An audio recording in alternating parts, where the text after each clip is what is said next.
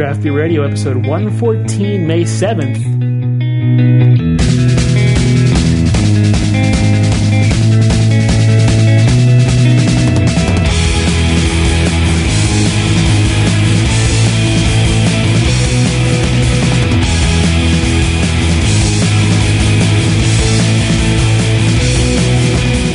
Craft Radio, episode 114, May 7th.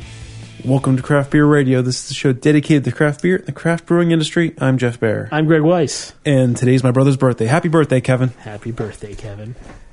And um Very tonight- rarely do we announce birthdays on this show. Yes. I only have one brother, so Okay, so today we're doing a really cool show. Well, Jeff's my bro.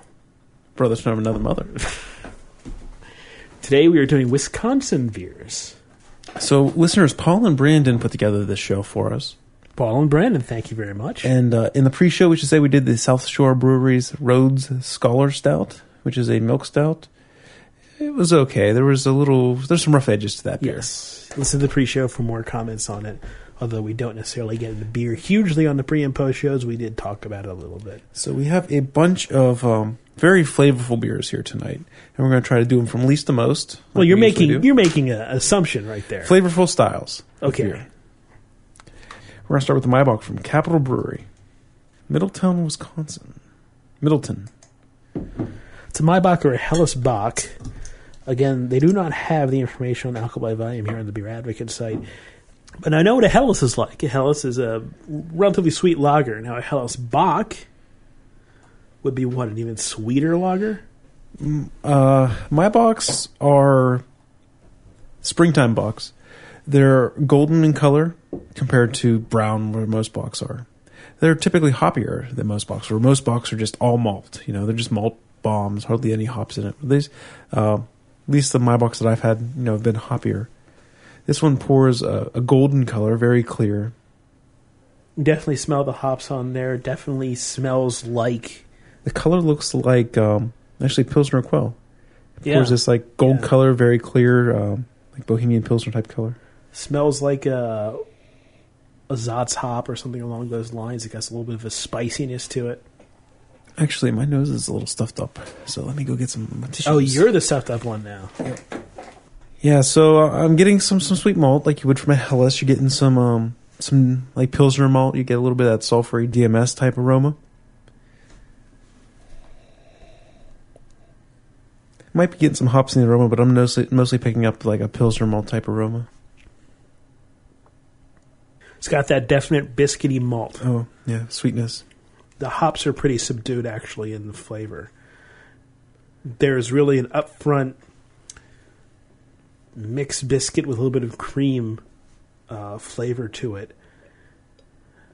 And it's actually relatively it's thicker than I thought on the mouth. Thicker Yeah. than I thought it would be. Relatively full mouthfeel for for what you'd expect. Um, lots of biscuity. Heavy carbonation, I, I don't disagree with anything you said. Lots of biscuity. There's a little bit of hops in there balancing it out, as it's not overtly sweet. Hop flavor though, hop aroma, not getting too much of that. It still feels Zotzy, like Yahtzee, one of those other continental hops. This is a spring release. Why don't you go to the uh, Capital Brewing page and see what Why other don't kind I of do beers that? they make? Apparently, they have a new Island Wheat Ale, which sounds good to me because I always love wheat beers. They're seasonal Maibock. They have a recipe for a poppy seed cake using the Maibock Ooh, and a beer cheese veggie soup, but they do not seem to have information on the beer itself. Not what I like to see from a brewery's Right. website. We got a challenge from the brewlounge.com. What kind of challenge? Well, the Penguins, our beloved hockey team. The who? The Pittsburgh Penguins. The- my beloved hockey team. Okay. uh, is playing the Philadelphia Flyers in the Eastern Conference Finals starting on Friday Now, how long do hockey playoffs last? Until the Stanley Cup is won. How long do they they start and they last for what? Two months, three months, Some, uh, yeah, I guess some ridiculous amount like that. well, there's four series, seven best of seven each, and 16 teams make the playoffs. A little bit unlike baseball. right. but okay, continue. So the Penguins are playing the Flyers, both Pennsylvania teams, bitter rivals. You know, we don't like those Philadelphians much over there. They don't like us Mm. much. Greg doesn't care. Um, but he challenged us to one of those clever intercity bets, wagers. The way this is going to work is he emailed his contact list of brewers and beer people, and I emailed my contact list of beers and brewers and beer people, and we're going to get each Pittsburghers and Philadelphians to pledge items to the pool, and then the team that wins gets the losing team's items, and then we're going to raffle them off to listeners, like drawings, give them away to the listeners. We're going to you know promote the people that are generous enough to pledge things. And even though our team, the Pittsburgh team, is not going to have to pay out any of these items, Penn Brewing, Tom Pastorius emailed me back. He's going to donate a 750 milliliter of Penn Weizenbock, Awesome. which won a silver medal at the uh, World Beer Cup this past month. East End Brewing and Bocktown Bar and Grill are going to donate some past vintages of Gratitude barley wine. Wow. And that's what we've got so far. We got another day here, day and a half before the, the pledges close, and uh, we will be taunting and tormenting the brew lounge during the series. yeah. because it's fun. Go Penguins, I guess. So I had some time this past weekend, late one night. I spent several hours catching up on the last two months worth of email that I've been neglecting. Mm-hmm. So I answered a lot of people. So people finally got replies from Jeff, and uh, we were going to set up a couple uh, interviews, a teletasting, and I got a whole pile of emails here. A couple notable ones worth running through. Uh, Chris Steining wrote in. He said uh, we asked for suggestions on beer education type subjects. You know, you were talking about you know geeking out on hops and things like that. He uh, went a little more simple, where he wanted um, to pick out the major classes, the major flavors of things you pick out in beer, hops, malt, barley, things like that, and then widely available styles that showcase those. So Sam Adams would be malty, Sierra Nevada would be hoppy, you know, something like that.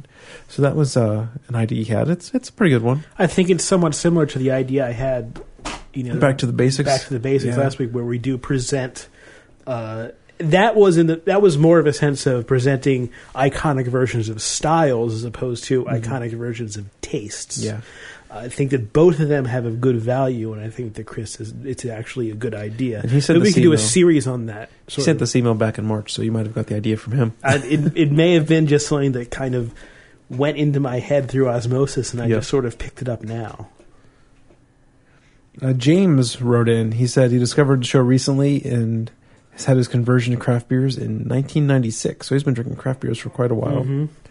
He um, mentions that he indulges in Red Hook ESB. What's our opinion on the brand since it's brewed in New Hampshire and Washington? And uh, oh, future congrats on my upcoming baby. can see how, early, how late the response on that one was. Well, Red Hook's ESB. In general, Red Hook fails to impress me. They are not a bad brewery by any sense, but they don't hit the highs that some other breweries have hit. Yeah, I, I I was never wasn't in craft beer early enough. You know, at least a wide distribution of craft beer early enough to try the old delicious Red Hook ESB that you hear people talk about. Um, so people say it's not as good as it used to be. I've made an argument that it may be that, or it may be something I like to call the fondness of memory. Beer you haven't had in a long time, always Mhm. tasted so good. Or it could be the evolution of the market.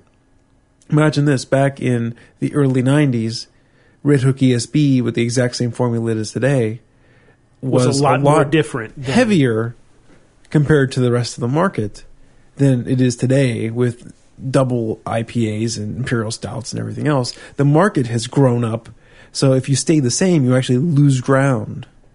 So it may be that kind of situation too. I don't want to dwell on it too long because we've talked about this before, but I just wanted to kind of give our opinions for James. It somewhat fits in. Red Hook and Rogue to me share a little bit of the same problem in the sense that they're popular. They have a lot of styles that they do. I always feel like they never go the extra mile that they really could.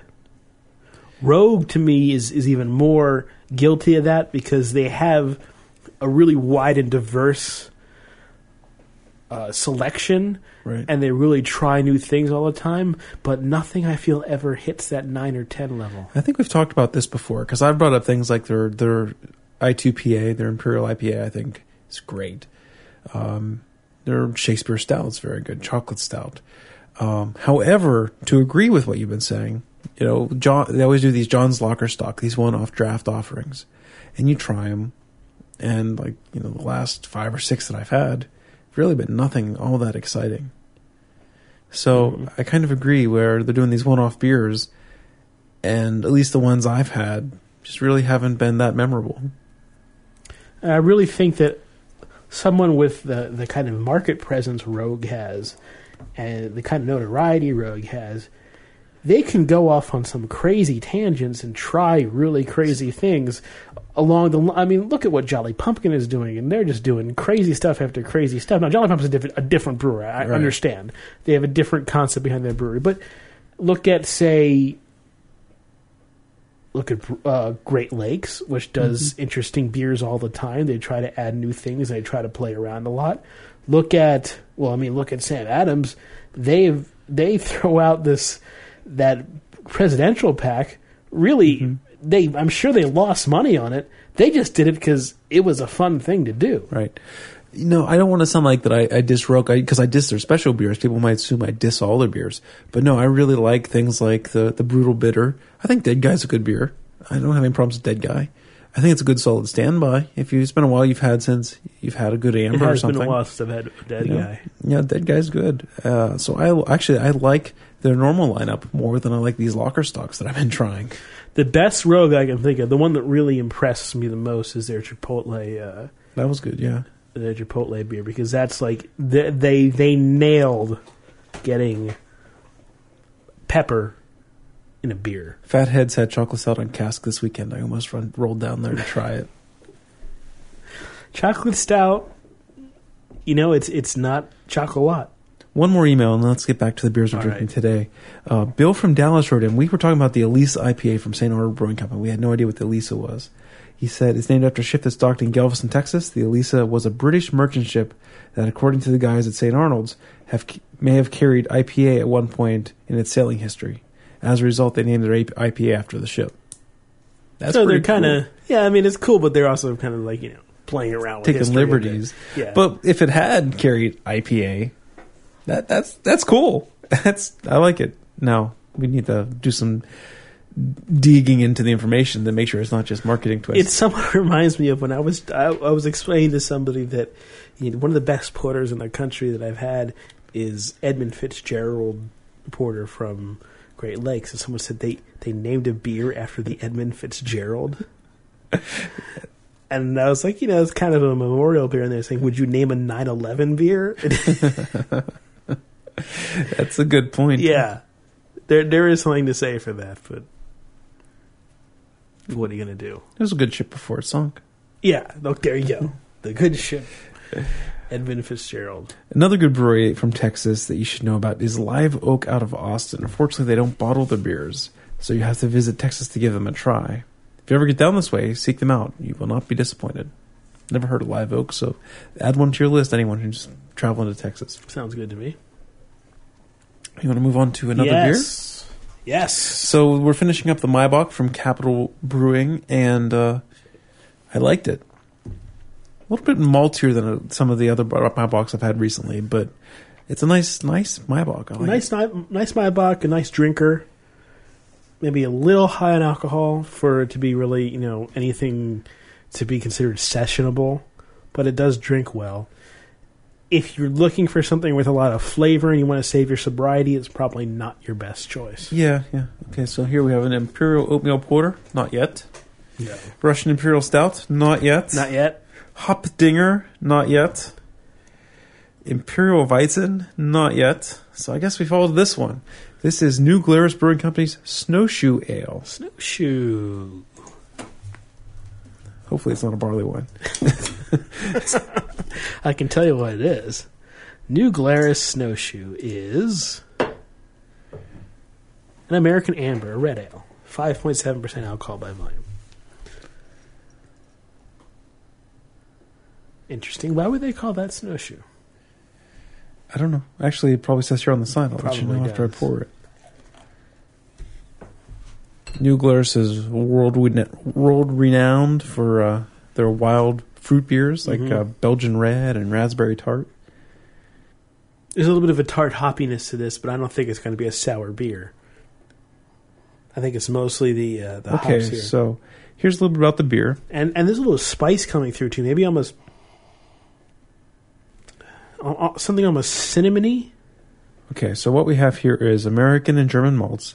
A complicated decoction mash process ensures a rich malty flavor. So it goes through the part of the process that a Doppelbock will go through. Uh, we also infuse generous amounts of Yakima, Golding, and Bavarian Hallertau hops to add a special note of warmth. Okay, that's what it says. I didn't read it wrong. Bavarian and Hallertau hops add a special note of warmth to your winter evening's enjoyment. Expect this beer to be a beautiful copper red and fruity ale body with spiced hop finish. And sit back and rejoice in the season because these Wisconsin winters they keep the whiners out. Winners keep the whiners out. Winters keep the whiners out. All right. So the more I smell, the more I'm smelling something along the lines of okay, uh, a ripe peach with a bit of nutmeg put on it. I'm getting a I'm getting a bit of spice in there too. It's um are you saying, nutmeg? Is that what you said? Yeah. I agree. I concur, Doctor. Seems like there's a bit of nutmeg flavor there. You get this malty amber. There's a little bit of hops there. A fair amount of CO2 in the aroma. It's making Yeah. the whole beer smell a little bit thin and sharp. You know, like the malty gets cut by the CO2. I've been having nutmeg on my mind recently because I've been into chai tea. We have a coffee Okay. place right near me, and those chai teas with nutmeg and cinnamon on them are Okay. awesome. flavor on this one is um, refreshing light body, very aqueous too. No, a nice wet body, and then there's this hoppy bitterness and a little bit of spice that kind of pokes at you a little bit. Craig has a very crooked, pondering look on his face. tastes pretty dry to me, and it tastes really somewhat on the metallic side. I'm getting a slight bit of metallic, but I'm getting more so. I, I wouldn't say it has like I wouldn't say it has like a twang or anything to it. It's just a slight little bit of steeliness to it or something like yeah, that. there- there's just something in there that's kind of ironish. It's it's kind of it doesn't doesn't taste quite right. It's got sort of an upfront, a little bit of caramel and a dark malt kind of stuff, but in the back in bitterness. But then on the side, particularly on on the right hand side of my tongue, it really feels very very much like you know iron, like you were like you had a cut. And you were sucking on your, your the blood in your cut. You can taste that iron in your blood. You can taste that metallicness in it. It doesn't. I'm not really feeling it. Okay. I'm a little stuffed up today, so I'm having a hard time smelling. So Mhm. Greg's actually going to be the nose on, on the show today. Think fresh peach, fresh cut, kind of mushy peach. I'm not thinking peach. I'm thinking like I'm not sure. I'm smelling it when I'm consciously thinking. If it popped in my head was cantaloupe. I'm not going to disagree with you. I think it, it's much more of a More like the ri- like towards the rind of the cantaloupe. You know. yeah, way, way it's deep. not like the fruit of the cantaloupe. It's Yeah. it's more, and it's and it's got other other aromas in there too. Mhm. I, that there's an aspect of that that I can definitely see in there. Now I'm tasting. That's kind of the watery, you know, his cantaloupe is kind of a watery Mhm. aroma in a sense. Yeah. Now that it's warming up and getting towards the end, I'm getting more hop flavor. It's uh you know, maybe I'm suspecting from the Yakima. Yakima is kind of a workhorse hop, not known for its floral aromatics or anything like that. And, you know, maybe that steeliness you're tasting is kind of from that hop, I think. I wouldn't surprise. I don't think they really, you know, shoved iron bars into the fermenter tank when they did this. Mm-hmm. It just some hops do have a, and we talk about the noble twang all the time. Some hops have a tendency to give out some of those flavors. This is pretty overt to me. that This reminds me similar. You know how it's like dry, there's not much maltiness to it, but there's a malt backbone but not malt flavor.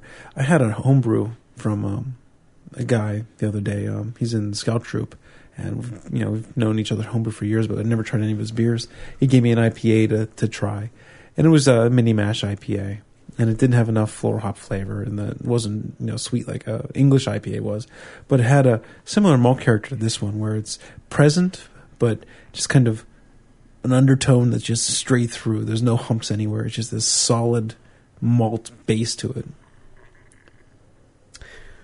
Maybe it'd be best to think about the metallic like somewhat like very strong resiny pine. Like imagine taking a couple pine needles, Okay.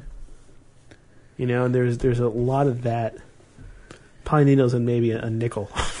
in Your mouth. Okay.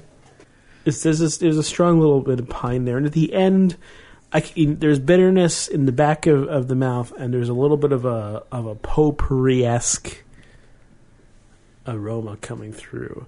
But overall, I'm not really that impressed with this beer.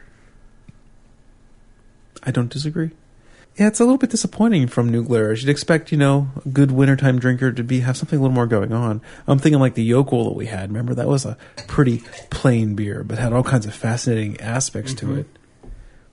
James Spencer sent us an email a long time ago. He said, "Have you tr- tasted the Sam Adams Longshot Grape Pale Ale in the bottle? It's supposed to have grape and maple flavoring. Just wondering what you think." Actually, I told him I haven't seen any of the long shots on the shelf since they came out. I had it at the GABF. It was okay. Not as good as the other two winners, but it was it was good. Uh, I didn't know there was maple syrup in it. I missed that part. Maple flavoring. Maple flavor is that like what they have put into the coffee? I don't know. Not really maple, but it kind of sort of tastes like it. Adam says, if you guys haven't come to the Michigan Brewers Guild Beer Fest, you should consider it. Well, after our Michigan show, yeah. I probably, I really am considering it. There's an area of Michigan that's much like Southeast PA that has a great concentration of craft brewers. West of the state, there's Bell's and Kalamazoo, Founders in Grand Rapids, Michigan. Grand Rapids Brewing Company, New Holland Brewing Company, and Arcadia and Battle Creek, all within one half an hour of each other. All of them come to the fest except Bell's. They're now too big. Nice. You know, luckily, except for Founders and Grand Rapids, we get oh yeah, we get the other uh, three breweries here in Pittsburgh, so we get a pretty good representation from Michigan here in Pittsburgh. Don Osborne said, uh, "We remember when we tried to do a in, in the post show. We tried to do a, a black, and tan. yeah, a crazy black and tan. It was was it a wheat beer and uh, a No, raspberry it was, it was boysenberry with boysenberry uh, wheat with uh, with a breakfast stout or something. some crazy stout. I forget Right. which one. Uh, and Cal- it was just Kalamazoo stout. just Kalamazoo stout. And Dan Osborne said one of the beers, probably the one on top, which would be likely, uh, needs to be a nitro widget can or a bottle or tap. I learned the hard way doing the exact same thing you did because what we did is it just mixed together. Yeah, we knew that the dark beer goes on top, but we would use the normally CO2 beer, and it just completely mixed. It didn't layer at all. So you have to use nitro beers in your black on black and tan. And with me, with really kind of a dislike for nitro beers, unless they're really awesome, which Yep. I haven't really found. Well, Dominion's Oak Barrel Stout was was worthy on nitro. Chris had a interesting question. He um, got some Brooklyn beers because he heard us talking about the brown ale on the show, and he noticed on the label it was brewed in Utica, New York, instead of Brooklyn, New York. And he's like, "What's up with that?" And uh, he he talked about Utica has a rich brewing history. Who could possibly forget the Matt's Beer Ball? Just kidding. Uh, if you weren't familiar with the beer ball, it's a big brown plastic sphere with a keg-like pump. So it's a party ball that the big Mhm. brewers have, have adopted as well. Like the party pig that we had from Well, that's a little bit different. Hops. Also in Utica, there's the Saranac line. Well, Brooklyn doesn't actually brew their beer in Brooklyn, right? I don't know if they ever did. When Brooklyn opened up, they didn't have a brewery in New York City. All their beer was made at FX Matt in Utica, New York. And then they opened the brewery that they have now, and they do some draft beer there. And they do Brooklyn Local 1 there. That's actually the first bottled beer that ever come out of the Mhm. Brooklyn brewery. Brooklyn very heavily invests, you know, in FX Matt to make their beers for them. And FX Matt does a bunch of contract brewing for lots of people. I think he does the Saranac. And um, I'm drawing a blank right now, but he's a big contract brewer. I I told him I would do some research for this show about you know finding out like who else contract brewers and things like that. But I How'd that go? It didn't go very well. that was when I was doing all those emails. I'm like, oh, I got all kinds of time to do all kinds of stuff. Jeff has a baby. Yes. So someday we're going to do some research on contract brewing, and who does what, and where, and why, and how, and just give us give you guys a little bit of information about. It'd be really brewing. cool to tour a contract brewery. hmm That's something that we you know we've toured breweries that were one brewer, but we've never toured a contract brewery. We're over here, we're doing Sam Adams. Over here, we're doing Saranac. Over here, we're doing Flying Dog. Or and and you know the the um, challenges they have for changing up. Maybe they don't have different sections. Maybe they change the production line Mhm. to do it. And what challenges do they have to change to make the different beers? We saw something similar when we went on the barley tour with Anheuser Busch, where we were looking at all the barley and stuff that they had for. I think that was Budweiser. That may have been just Bud Light actually that we were looking at. All that barley was just Bud Light, but we know that they do their Michelob stuff there too. They do all their Budweiser beers, so it's it's multi-purpose. Mm-hmm. Yeah, I, I actually I didn't catch it. They were just making Bud Light barley there. I missed that part, but um, yeah, I mean, I'm just curious. You know, you know, you know, uh, just curious. You know what they have to change in the production line to to make. I, I bet you if a brewery's set up to do different things like that, then they're set up for the the most complex, and then they just scale back complexity for the other ones or something like that. Craig in Chicago says, "I'm writing from Chicago and asking when you're going to do a Goose Island spotlight. Yes, they may get help from AB, etc., etc., etc., but they are well loved in the Windy. I really love the Bourbon County Stout on draft, and once was lucky enough to chase down a brewery dinner with glasses of cask conditioned special brown ale. The brown ale was a great brew, almost smoky, and they have such a special, unique house flavor. Generally, a pretty hop, or generally pretty hoppy across styles." Also, any plans to review a brew from the Goose? Check out Matilda and Pere Jacques. Well, we'd like to do an Illinois show. Well, I mentioned uh, we can't get Goose Island here, so we're not going to be doing a uh, Goose Island spotlight on our own accord. But if someone wants to send us, I've actually had Matilda before. That's tasty. And I think the only other Goose Islands I've had is the Honkers. And I don't know, really, the, when I had it in the situation I had it, which really wasn't beer appreciation, it just seemed like a normal kind of blandish brown ale. But I'd happily try it again. All right, so our next beer. Let's do the other New Glarus. All right. This is New Glarus Unplugged, an Imperial Weizen. I do like the sound of that. Oh, it's got a little foil on it. Yep. New Glarus Brewing Company. Their cap says "Drink Indigenous." I don't see unplugged here on the list. Is this the Weizen Doppelbock? It says Imperial Weizen up on the neck label. It says Unplugged down on the bottom. I think maybe Unplugged is a series of beers, and Imperial Weizen's the beer. Take a look at their website, see what they have to say. So I'm going to pour a little bit, and then I'm going to do some swirls and make sure we get all the delicious yeastiness out of this beer. Oh, I was looking at the Capitol Brewery. No wonder I couldn't find it. that would make sense. Unplugged Imperial Weizen. I had to take a snort of the uh, foam so it didn't go all over the table. There's a lot going on in that foam. Such as? spicy pepperiness, lots and lots of phenols in the foam. Some people paint, some sing, others write. I brew Daniel Carey. A few times a year, well, Dan will cut loose and brew whatever he chooses, uncensored, uncut, unplugged, always handcrafted in the bottle. What you hold, you hold is brewed. What? Oh, the bottle you hold is brewed For the, For the adventurous soul. soul. Hey, there a very limited edition. this is a very limited edition, and we make no promises to ever brew this style again. Oh, here we go. Do not waste time trying to box this brew into an esoteric guide to styles. This is Dan's bold creation. His passion for unfiltered Weiss collides with Cascade hops, inventing our Imperial Hefeweizen.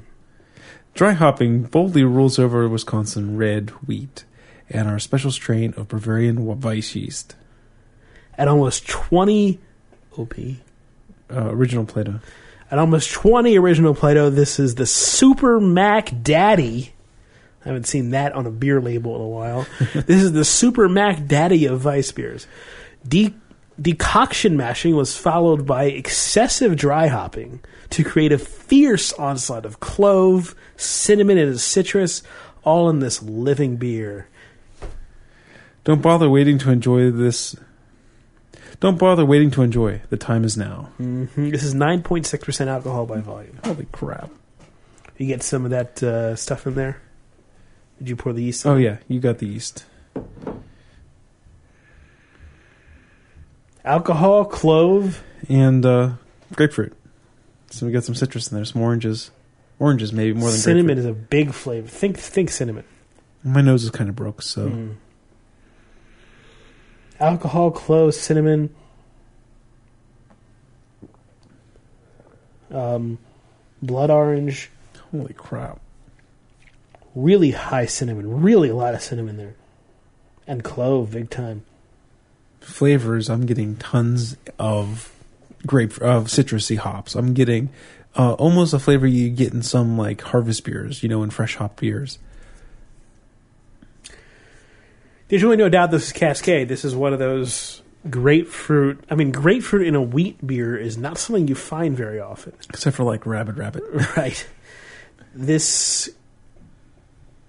presents an interesting mix. I'm sorry, not Rabbit Rabbit. The uh, Three Floyds wheat beer is the cat, um, The cat. The cartoon cat. Uh, Oh, Gumballhead. Gumballhead. That's it. I'm trying to wrap my head around it because I know that it's it's good, but I also know good. that it's weird. It's different. When I think of a wheat beer, I think of something that's a little bit more There you go. Trying to uh, classify this beer in a what do they call it? An esoteric, esoteric guide to styles. Maybe, maybe they have a case. Wheat beers to me are, well, I love wheat beers. They're really drinkable. They have this kind of texture about them that really lends itself. Well, this has the texture. It has a, this. It has the texture, but then it gets that rindy grapefruit mm-hmm. that, in a sense, displaces that texture a bit. At least to me, it has a big, big, bold amount of these uh, these phenols here. These uh, big, peppery, clovey, cinnamon stuff. Not really a lot of banana. Really, it, it's much more. Those hops are coming through and kind of overpowering any of the esters Sure, but the phenols are definitely coming through very strongly. I like it a lot. I think it's immensely drinkable. The nine percent alcohol is hardly noticeable, and uh, I think the phenols, the wheat, and the hops, while it's an unusual pairing, I think it works well. And I'm not entirely sure what I think about it. I feel conflicted very much because it's got some really interesting flavors there and some flavors I definitely enjoy. It also almost feels like it's bludgeoning me. It is imperial, but you know, is what imperial beer is not going to bludgeon you a little bit? there are imperials that that are not exactly going are not exactly while while they're strong beers they have a lot of intense flavor they're not just kind of they're they're more Beethoven than Rachmaninoff in a sense. Mm-hmm. You know they're they're they're more style they're more st-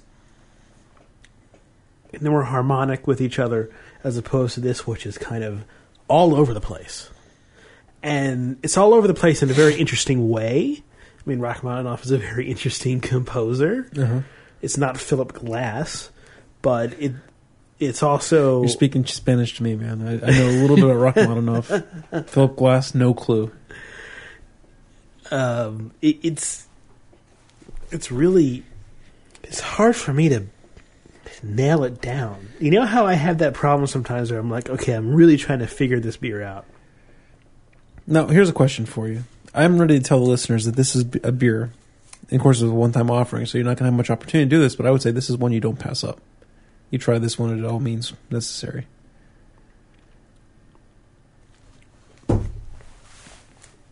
is it an experience worth not missing?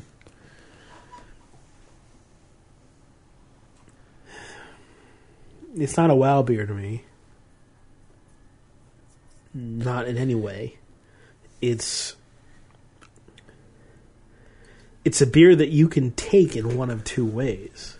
You can take it as a wow, this is a lot of really crazy flavors all thrown together that have that I'm interested in. You can take it as this kind of tastes like a mesh of stuff that almost has a soapy flavor to it. There's there's two ways you can approach this, and I don't know whether I can full heartedly recommend this beer. Okay. Well, I'm going to say it. If you have the opportunity to try the Imperial Weizen from New Glarus, don't pass it up. It's an interesting flavor. You get tons of peppery, you get tons of grapefruit, and they're they're I think they're complimenting more than they're fighting. But Greg disagrees. Greg thinks they're fighting more than they're complimenting. At least stomping on each other. You know which one you listen to, guys. I mean, come on. Yep. He knows the real. Next email is kind of uh, apropos. Uh, Alexander wrote it. Spe- any specific reason you waited to the very end of the show to talk about WoW beers? Seemed quite obvious during the tasting that you considered several of these beers to be worthy of the WoW factor. This is about their 110 and Michigan Yeah. and tube. hmm You sounded to me as if you were reticent to use the WoW term. I think we are. Yeah. I think that Well, we had talked about this in a later show, which probably someone preemptively answered this email. when we were first getting into things, it was easy to be wowed. 114th show is a lot harder to wow us, and we're also very cognizant of the idea that if we say wow, It's putting it on this special it's putting category. it on a special category because we've already put out wow here. To me, well, 110 was a fantastic show. And I really still very much believe that Bière de Mars was the best beer I've ever had. That's awesome. But we, we did talk about this a little bit, and I want to recap quickly, not dwell on this too long. So we we talked about two kinds of wild beers in a later show. The ones that give us the instant impression of wow, that's neat, wow, that's interesting, wow, that's different. And this Imperial Weizen is almost a good example. I didn't utter a wow, but it wasn't very far from me uttering wow because it's different and interesting and worth trying and not worth not passing up. Then there's wow, this is one of the best years I'm going to have this year. So there's uh, some of those are definitely going to be in the same category, and there's going to be beers that are definitely in a different category for those ones. There might be a beer where we say wow, but then rank it fourth Mm-hmm. Because it's interesting and different, but it's not the best beer we've had tonight. So Yeah, But- it, it's it's something that has evolved over time as we've done the show. We've kind of realized what qualifies as a wow beer versus what doesn't. As we've had some very fantastic beers on the show that don't quite fit into that category. You know, we've had some beers on the show that are just absolutely amazing and deserve as much praise as they can possibly get. Another really great and a wow beer on that show was that that coffee Doppelbock, which was part of the reason why it was a wow beer was it was so completely unexpected. Mm-hmm. Part of the reason was that it almost overshadowed every other fantastic beer we had that night because it was so good. And part of the reason it was a wow beer was just because we'd never had anything like that mm-hmm. before those all combined together to make it an absolute certain wow beer, at least in my mind. Like I said, the the Bière de Mars was, and I've had a lot of beer, the best beer I have ever had, and I have no qualms about saying that. see that'd be tough for me to pick. Very tough. I'll have to think about that and see if I can come up with the best beer I've ever had. Well, you rated it second, so it, Yeah. Yep. Um, we got a. Uh, Scott sent us a link about uh, lower alcohol beers being served in stadiums. So you know, crappy beer. Bud was normally four point two, four point four, something like that, and they serve three point two Bud in stadiums. they water it down essentially. yeah, and they charge eight fifty for a glass of three point two percent beer. You know, when you go into a stadium, you kind of have to expect that. The nice thing is we can get like Penn Pilsner here in PNC Park, and they're not going to water that down. Mm-hmm. Am I really caring that they're watering down Budweiser?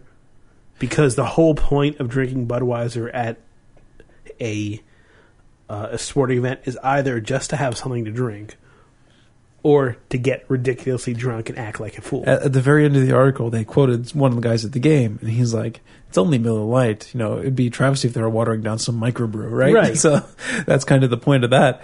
I found it interesting that you could get Budweiser in two different alcohol gravities. You could get regular Bud and then thin Bud. I won't call it Bud Light because there's already one, but you can get regular Bud and thin Bud. You know, the But it makes- irony, the, the real irony is that it's probably a lot cheaper for them to produce the lower alcohol bud because they just they throw extra water in it it. might be and then op- they sell it for a lot more because you're in a ballpark. Well, no. The article said it's watered down. Knowing the brewers at Anheuser-Busch, I would be surprised if they add the water afterwards. I would more presume that they brew a li- lower gravity beer. I don't know. The carbonation is the same. That you don't notice a, a lower. Well, I mean, you could add after the boil or whatever to water it down and ferment lower gravity beer. But at least me being optimistic is that Anheuser-Busch brews a 3.2% beer from the beginning to be a 3.2% beer. And they don't just brew for stadiums, they brew for Utah as well, and a couple other states. So I'm trying to think that, you know, they care so much about what they do that they don't water it down. Adding water at the end to make it lower alcohol is abusing the beer. Crafting a 3.2% Budweiser, well, some people will think that's an oxymoronic phrase. I give, them more. knowing the brewers, you know, as we do, Yeah. we we definitely I- think I- at least I hope that's what they do. Well, I mean, we know they craft their beer. The, the fact that we don't enjoy the beer they craft is is not neither here nor there. We Right. know that they're good guys who who know beer and, and craft their beer. Is not craft beer, but they craft their beer. Let's put it that way.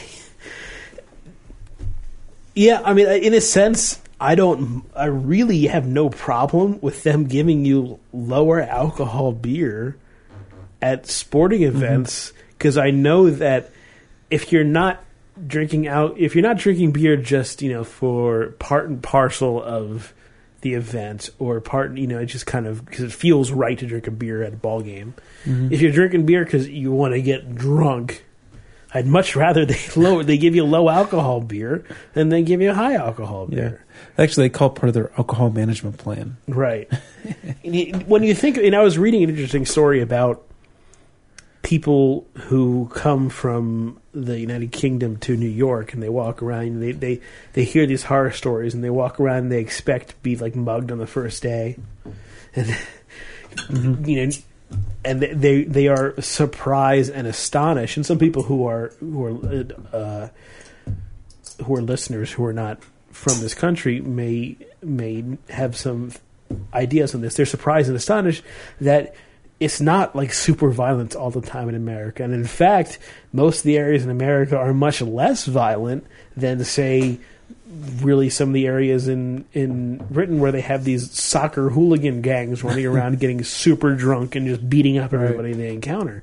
The in, in a sense public drunkenness is very taboo in America as opposed to in other countries. Good point. I, from what I've gathered, I thought in general being publicly drunk in Europe is not really looked up upon. You know, it's pretty insulting to be publicly drunken. Britain is a different place, and you know, especially when it applies to things like soccer. There, it's almost like part and part of the ritual is that you get really drunk and you beat up fans of the other team. Okay. That's the the whole soccer hooligan thing. Real quick, Gary sent us an email. This weekend is Fred Fest at Hair of the Dog Brewing Company celebrating Fred Eckhardt's 82nd birthday. So, what beer is this that you just poured? This is Hopdinger from O'so's Brewing. How do you spell that? Oh, o apostrophe S O. Oso. What's the name of it? Hopdinger. I got nothing. Huh. osobrewing.com. This pale ale is generously hopped yet balanced through with the use of Munich and crystal malts. Hop hops added after fermentation give this American classic an intense aromatic bouquet. Okay, I see it on Rate Beer.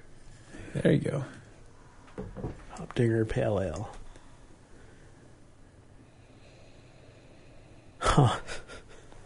What's that? The rating is 15%. That's not good, is it? no. It smells like uh, plastic and soap and hops. Agree? Yeah, it's. Ugh, it smells really kind of.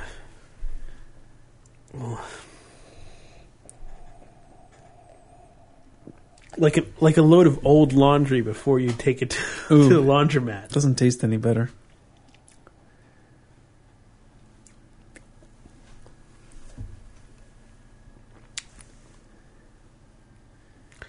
That's really pretty bad. Yeah. What the hell is that?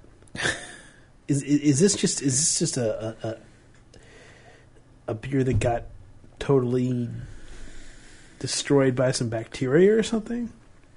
It's plasticky. It's almost like they used chlorinated water when brewing. They give you some of that, you know. Uh, whew. One of these guys says, tastes like rotten apple dipped in fresh plastic.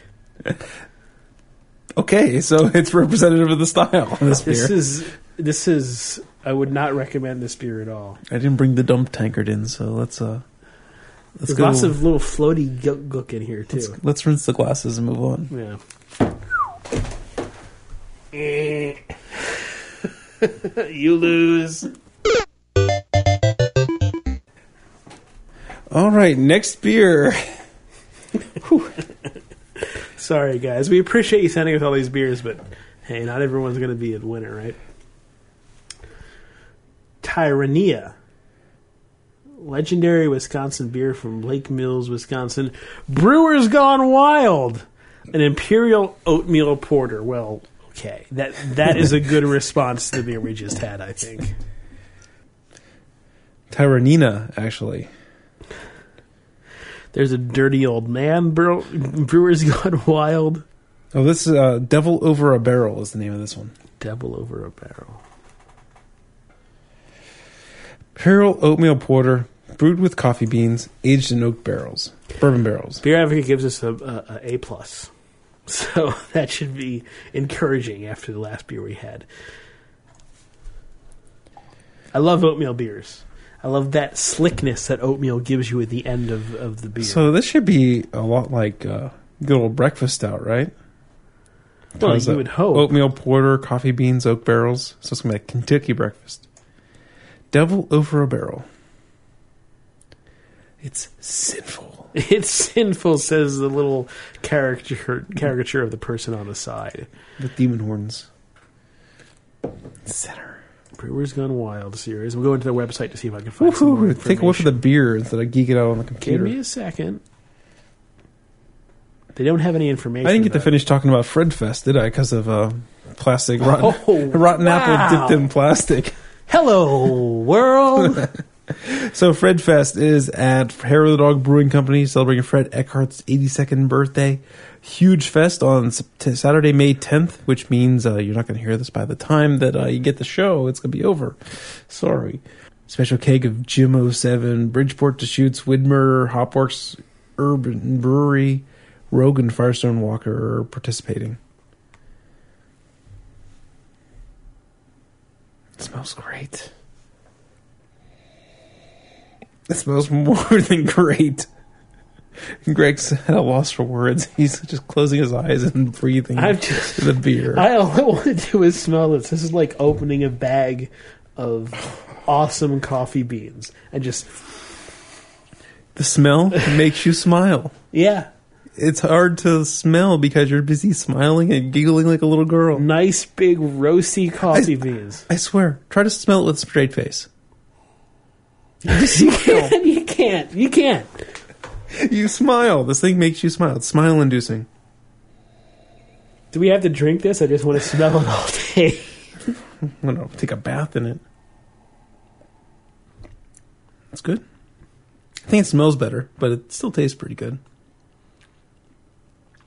There's Yeah, just that's- there's just a stringency at the end, though. This mm, three two thirds of the way back your tongue, it kind of sits on there. It lingers. There's a this bitterness. slight. I wouldn't say a stringency more than a kind of slight tang.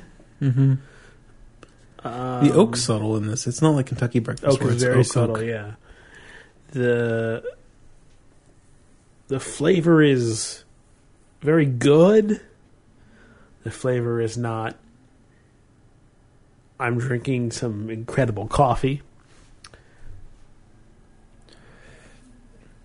Sean sent us an email. Vermont-based Long Trail Brewing Company plans to sign a contract to become the largest commercial customer of Central Vermont's public service, Cow Power. That is a service that takes the methane that are released by cows, I think, and uses it for energy. That second taste was a lot better. Okay, Beer powered by cow farts. Okay. Thank you for interjecting that into my description of the flavor. All right. Think about this coffee, a little bit of oatmeal and sugar, and at the edge, bourbon.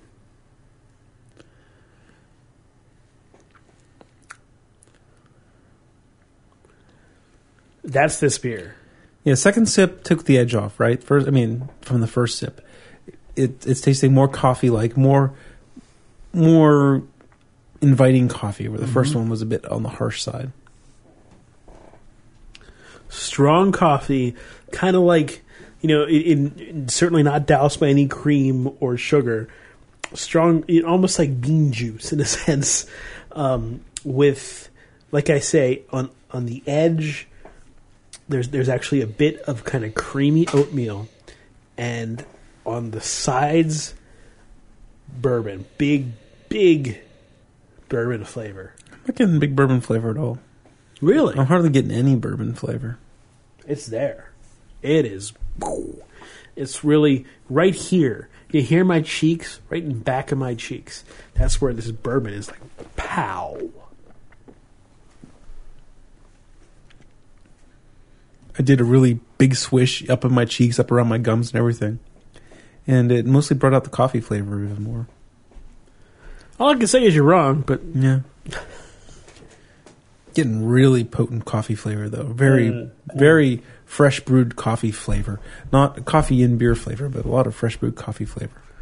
right, and not, and not not coffee flavor, but coffee bean flavor. Yeah, that's yeah, coffee bean flavor. It's yeah, because coffee gives you a different, somewhat fruitiness to it when you brew it. This is really kind of like you crush the beans and you put them into a lot of water and, and you see what comes out. There's definitely a little bit of uh, that that I would say almost an oiliness that comes with the coffee beans themselves that would kind of get filtered out. That is there present in this stout. The oatmeal is definitely there.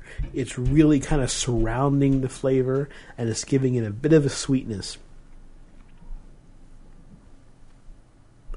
I really, I, I do enjoy this.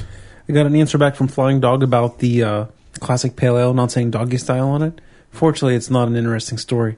They have some labels that say doggy style and Some other that ones don't? that don't. Yeah, some older labels that don't say doggy style, I guess. No reason they don't have it on the bottle we got, other than they have labels that don't say it. Doggy style. I like doggy style. Do you like doggy style? I love it. In more ways than one. But don't. We're talking about sex, by the way. Mike Fitzpatrick sent us an email. Uh, first off, he says that he drives past Founders every day on his way to and from work. What a lucky man. He has a comment about our discussion for sour beers, where I mentioned, you know, you'd be surprised at how many people it's not an acquired taste. Non beer drinkers seem to like that complex flavor. Surprising, even to me. But he says it definitely is an acquired taste for him. He's a big fan of beer, but he just cannot get his, you know, head around a sour beer. He tries, but he doesn't much like them. So it's uh, I just wanted to bring it up. That's surprising. I mean, it really is surprising because, like we say,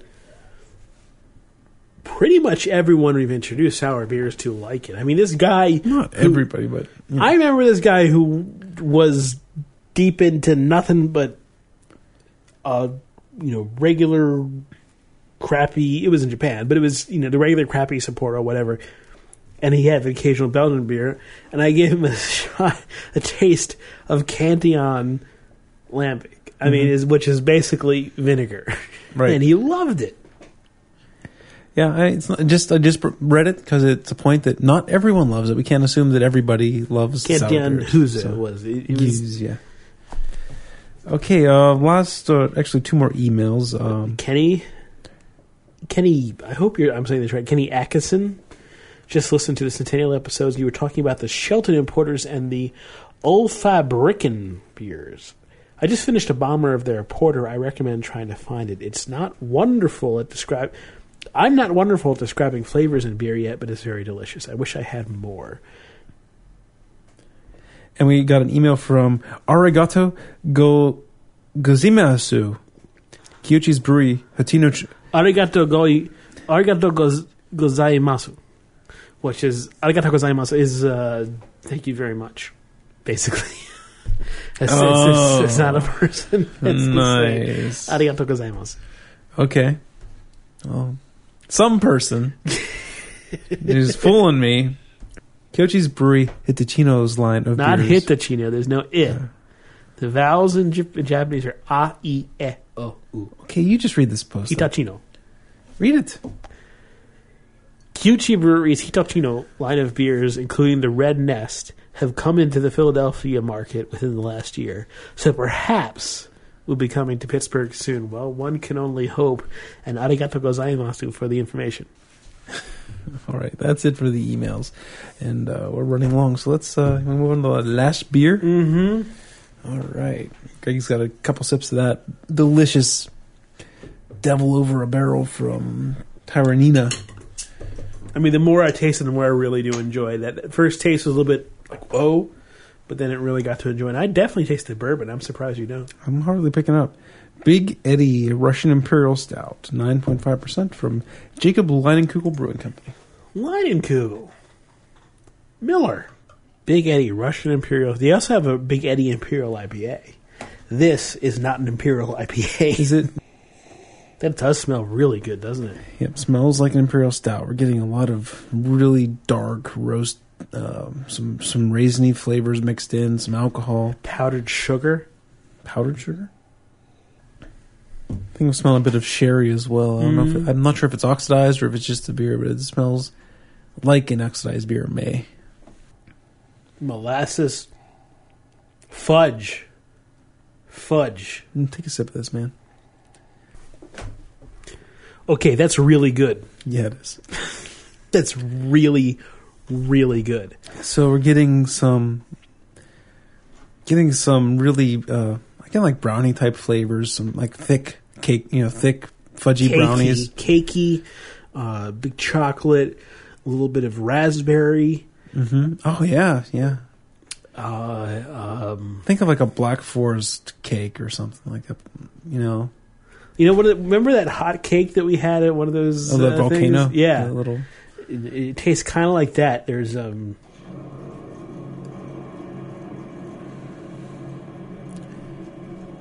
That is Heather giving the baby a bath so she calms down, stops crying. there's uh,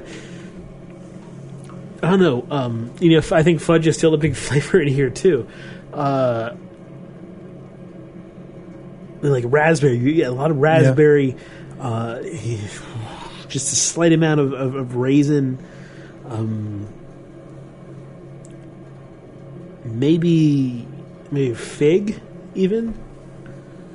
I don't know what I'm getting. I'm just getting. It's also very smooth.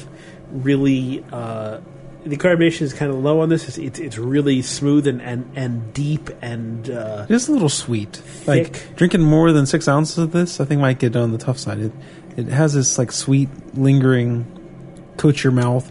Gets Yeah, sweeter the more you drink it. after dinner drink. I think, or if you're eating this with a chocolate cake, Yeah, but it like would go really well with the chocolate cake.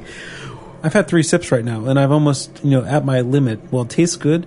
It's starting to fill up and just get overpowering. And I'm, There's a bit of a there's bitterness at the end, and there's a bit of a kind of you know the the, the sugariness at the end kind of piles on. But that first sip was really really good. We're going to rank. Yeah, I guess we gotta. I guess we have to, right? It's, Kind of time the, to rank. It's kind of the custom that we've gotten ourselves involved. It's with sort here. of our, our trademark in a sense. We have a lot of beers to rank. I know which one is last. yeah. I don't think there's much su- much suspense. Uh, oh, how would, how do you think you pronounce the brewery? O apostrophe S O. Oso, Oso. as in Oso sucky. Yeah, that was rough. That was very rough. Um, last place. Second to last place. I'm put bring the bring the pre-show beer into this whole thing. oh, I, I don't know. I'm gonna have to rank him. Um, okay, second to last place for me will be the New Glarus Snowshoe. Third is going to be the pre-show beer, the South Shore Road Scholar Stout. and then I'm going to put the Maibock from Capital Brewing. Okay. Then three left. Ooh, she she she she. Um, I'm gonna put this Big Eddy that we're drinking now next because while it tasted good from the first couple sips, it doesn't have very much staying power. It's starting every sip now. It's gonna be more and more work every sip I try. And then the uh, the unplugged from New Glarus. Really liked it.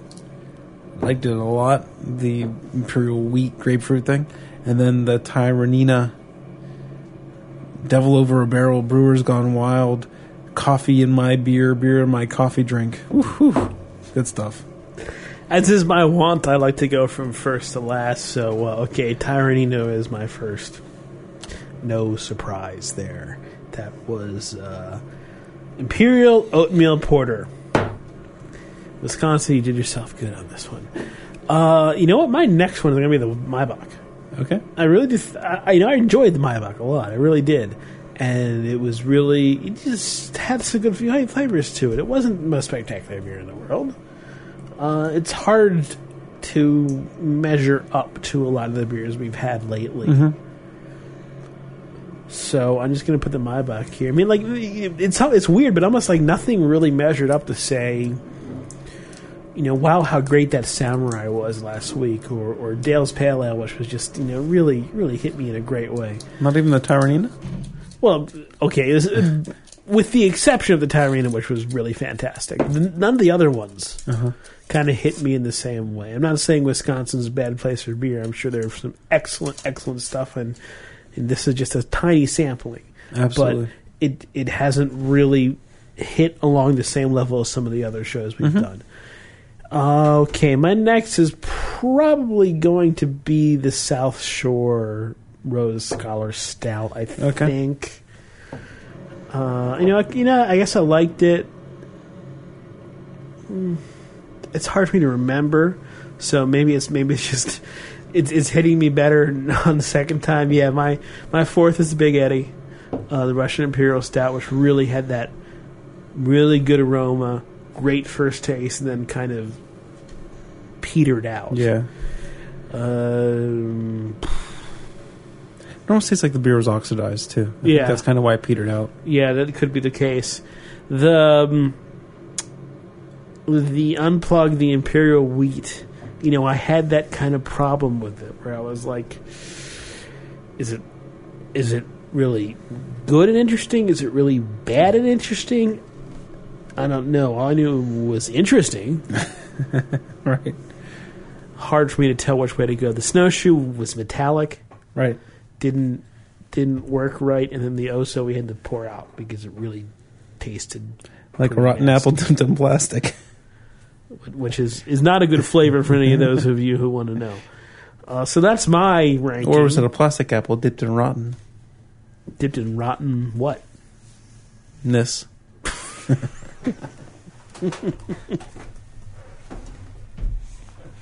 Did I mention I have an answer to the food crisis? Okay. Drink beer? Eat insects. Oh.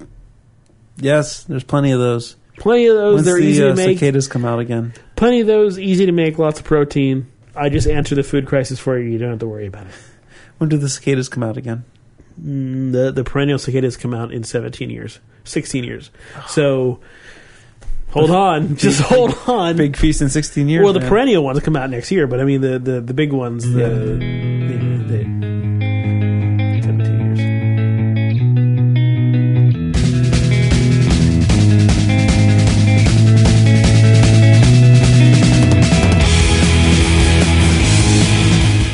That's all for Craft Beer Radio. You can send us feedback to beer at craftbeerradio.com and feel free to send us an audio comment in MP3. The opening and closing music was Out of Towners from the band Saint Dragon and was found on the Podsafe Music Network, music.podshow.com. Craft Beer Radio is released under the Creative Commons license. Check out craftbeerradio.com for more information.